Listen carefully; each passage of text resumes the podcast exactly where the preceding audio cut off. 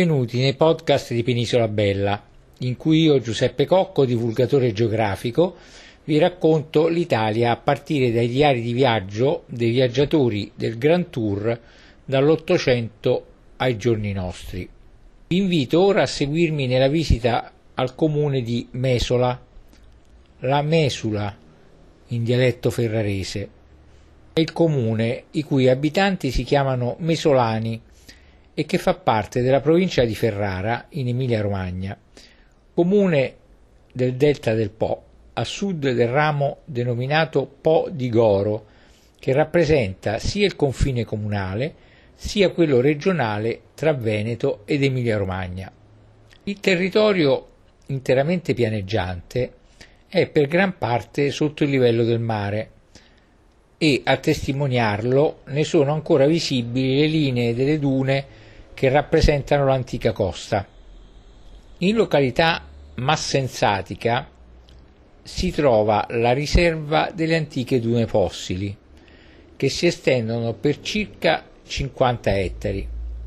Un tempo in gran parte vallivo, è stato oggetto di vari interventi di bonifica, prima da parte degli Estensi nel millecinquecento, poi della società Bonifiche Terreni Ferraresi nella seconda metà del milleottocento ed infine dell'ente Delta Padano, che hanno realizzato una grandiosa opera fatta di canali, chiaviche ed idrovore, a cui viene affidato il quotidiano governo delle acque.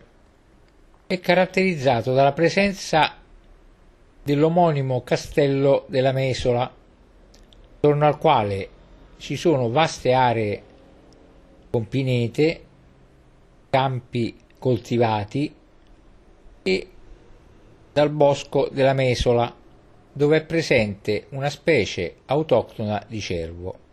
Tra le tante ipotesi legate all'etimologia del nome Mesola, quella più accreditata si appella all'origine latina media insula, un esplicito riferimento alla conformazione dell'antico insediamento.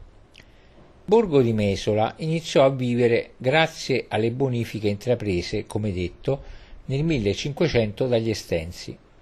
L'area della tenuta, occupata dal mare fino al Novecento, fu acquistata dalla Casa d'Este alla fine del millequattrocento per costruirvi una delle dimore di campagna. Il borgo infatti si è sviluppato attorno all'elegante e maestosa mole del Castello Estense, voluto dall'ultimo duca di Ferrara Alfonso secondo d'Este, che fu edificato tra il millecinquecentosettantotto ed il millecinquecentottantatré come luogo di delizie per la moglie Margherita Gonzaga, a limitare di quella che era un tempo la vasta tenuta di caccia, ora riserva naturale del Gran Bosco della Mesola, in cui vive protetto il Cervo delle Dune. Mesola quindi rappresenta oggi un punto di riferimento per scoprire la natura del Parco del Delta del Po, ma da non perdere è pure la visita al Castello della Mesola, o anche detto delizia, quanto luogo di delizie. Il maniero, infatti, mostra una singolare pianta quadrangolare delimitata agli angoli da torri merlate pentagonali e circondato da quelli che un tempo erano gli edifici di servizio destinati al personale di corte, alle scuderie e ai magazzini. Una sorta di borgo a corona del castello.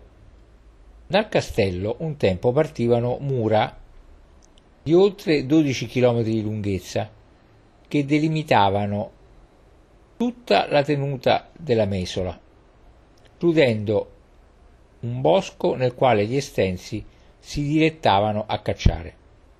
Oggi il castello, tra l'altro, è sede del Museo del Bosco e del Cervo della Mesola, dove è illustrata attraverso documenti cartografici l'evoluzione del territorio mesolano, nonché le sue caratteristiche più salienti. Mentre il Gran Bosco della Mesola è riserva naturale con una superficie di millecinquantotto ettari e rappresenta uno degli ultimi e meglio conservati residui di bosco di pianura, memoria delle antiche foreste che si trovavano fino a qualche secolo fa lungo la costa adriatica. È oggi la più estesa area boscata del Ferrarese, a cui si può accedere in bicicletta lungo percorsi che consentono di avvistare cervi ed aini. Infatti da Mesola transita il percorso cicloturistico della Destra Po, lo straordinario itinerario che accompagna il grande fiume negli ultimi chilometri fino al mare. Inoltre, intorno allo splendido Castello Estense, ogni anno, a fine aprile, si svolge la Fiera della Sparagio Verde del Delta e alla fine di ottobre la tradizionale rassegna Sapori d'autunno, che presenta le prelibatezze gastronomiche dei sapori autunnali, tra i quali il tartufo bianco di Pineta. Nella località di Bosco Mesola, a fine settembre, si organizza la Sagra del Radicchio. Mesola è un comune dal primo luglio milleottocentoventotto ed incorpora dalla stessa data anche il soppresso comune di Massenzatica, già citato per le sue dune e che esisteva fin dal Medioevo, dato in un atto dell'abbazia di Pomposa del diciassette agosto milletrecentotrentasette. Le dune fossili di Massenzatiche e di Monticelli, di epoca romana, indicano dove arrivava il mare a quell'epoca. L'evoluzione successiva del delta del Po ha originato la rimanente parte del territorio. Massenzatica è altresì citata nel diploma di Papa Benedetto ottavo del mille tredici, col quale all'abbazia di Pomposa venne assegnata una zona comprendente Massenzatica usque Monticello. La storia del territorio è altresì legata dagli estremi confini est sul mare dei possedimenti dell'esarcato d'Italia, ossia di quel territorio sottoposto alla giurisdizione di un esarca, titolo dato ai dignitari dell'impero bizantino e della Chiesa greca, fino al dominio dello Stato Pontificio e degli Estensi. Furono proprio i duchi d'Este, come abbiamo detto, a valorizzare il territorio, intraprendendo grandi opere di bonifica agraria, progettando il porto di Alcina, sul Po di Ariano, e costruendo il castello di Mesola. La rivalità con la Serenissima sfociò spesso in conflitti armati, ma il territorio, sino al momento della devoluzione di, Ferraria, di Ferrara, ossia del passaggio di poteri, rimase sempre sotto il controllo estense. Solo nel millecinquecentonovantasette, alla morte del duca Alfonso secondo d'Este, Papa Clemente ottavo riprese sotto il controllo diretto dello Stato Pontificio l'antico Ducato di Ferrara. La delizia, ossia il castello, rimase disponibile agli estensi come bene allodiale. Il termine allodio era utilizzato nel Medioevo per indicare i beni e le terre possedute in piena proprietà, in opposizione ai termini feudo o beneficio, con i quali si indicavano invece i beni ricevuti in concessione da un signore dietro prestazione di un giuramento di fedeltà. Quindi rimasero come bene allodiale il castello e il bosco che lo circondava fino al millesettecentoundici, quando Maria Beatrice d'Este e Ferdinando Carlo Antonio d'Asburgo Lorena si sposarono.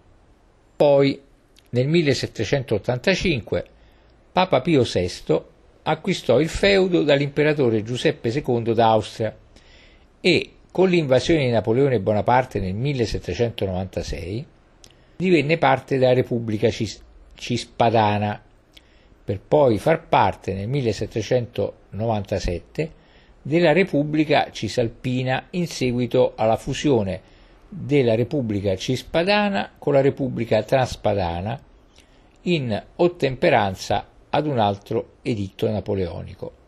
Dal milleottocentocinque fino al milleottocentoquattordici entrò poi a far parte del Regno d'Italia. Caduto Napoleone, tornò allo Stato Pontificio nel milleottocentosedici, in seguito alla restaurazione operata al Congresso di Vienna, venendo ceduto all'Istituto del Santo Spirito di Roma.